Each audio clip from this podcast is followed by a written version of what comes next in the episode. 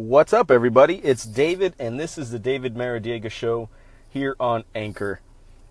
I am so glad to be with you all today. I've had a wonderful weekend. I hope you all did as well. Uh, it is Tuesday, January sixteenth, two thousand eighteen. Yesterday was uh, Martin Luther King Day, and uh, I wanted to make a podcast yesterday, but I decided that I would sit on my thoughts for the day um, and come back today and talk a little bit about Doctor King, talk a little bit about how the world is in two thousand eighteen. Is there any change? Um, you know, Doctor King preached love, loving each other. He preached equality. He preached just treating others the way we wanted to be treated, or with the way we want to be treated. And you know what? At uh, soon to be thirty-two years old, I'll be thirty-two on Saturday. Um, in my thirty-one and some change years on this earth, I've encountered a many, many, many types of people. Uh, I am friends with very influential people in my community. I am friends with people uh, that are very well educated. I'm friends with people that don't have much education at all. And uh, I've encountered many, many different types of people from all over the world. I have friends from Morocco. I, uh, I work with people from England, people that are from South Africa. Uh, I work with people that are from India. I work with people that are from the deep south.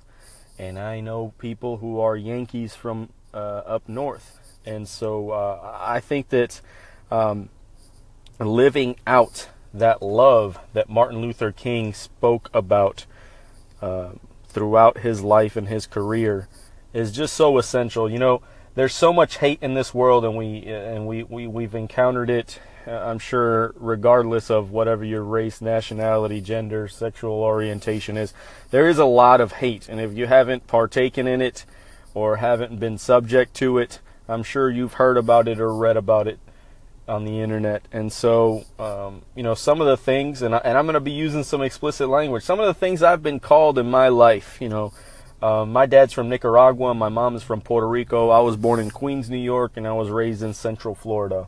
I've been called a sand nigger, I've been called a nigger, I've been called a spick, I've been told to go back to Mexico, which my response to that is I'd love to go to Mexico, I've never actually been there. You know, I've been called many, many, many things um, by ignorant people, we can say racist people, by people who just don't understand uh, race, that just don't understand uh, countries and nationalities and geography in general. But, you know, there's ways that we can react, and there's ways that we can bring positivity to the world. And I want to just give you a little bit of hope, not only the type of hope that Martin Luther King Junior or Doctor Martin Luther King Junior brought to us in his life, and uh the many very influential quotes that he's left behind for us. But Luke in the Bible, Luke chapter six, verse forty-five, the last part of that verse says something very, very interesting, and something that I want you all to take away with you. And it says, "The mouth speaks what the heart is full of." Therefore, if you speak hate, if you joke around and say hateful things to other people, you know, that's coming from a pent-up place from deep down inside. And so we should always consider, where are our thoughts, where are our words coming from? Have we been hurt in the past? Have people said things to us, hurt us physically, emotionally, mentally, whatever? Do we have, you know, a mental... Um, a mental illness that causes us to say and do things that we don't mean, that are hurtful to other people? Consider that, because the mouth speaks what is the heart is full of. So if you put love and joy and equality and, and um, you know, just open-mindedness to different thoughts and ideas, we could be such a better nation. So I hope you guys got something out of that message. This was David with the David Maradiega Show here on Anchor.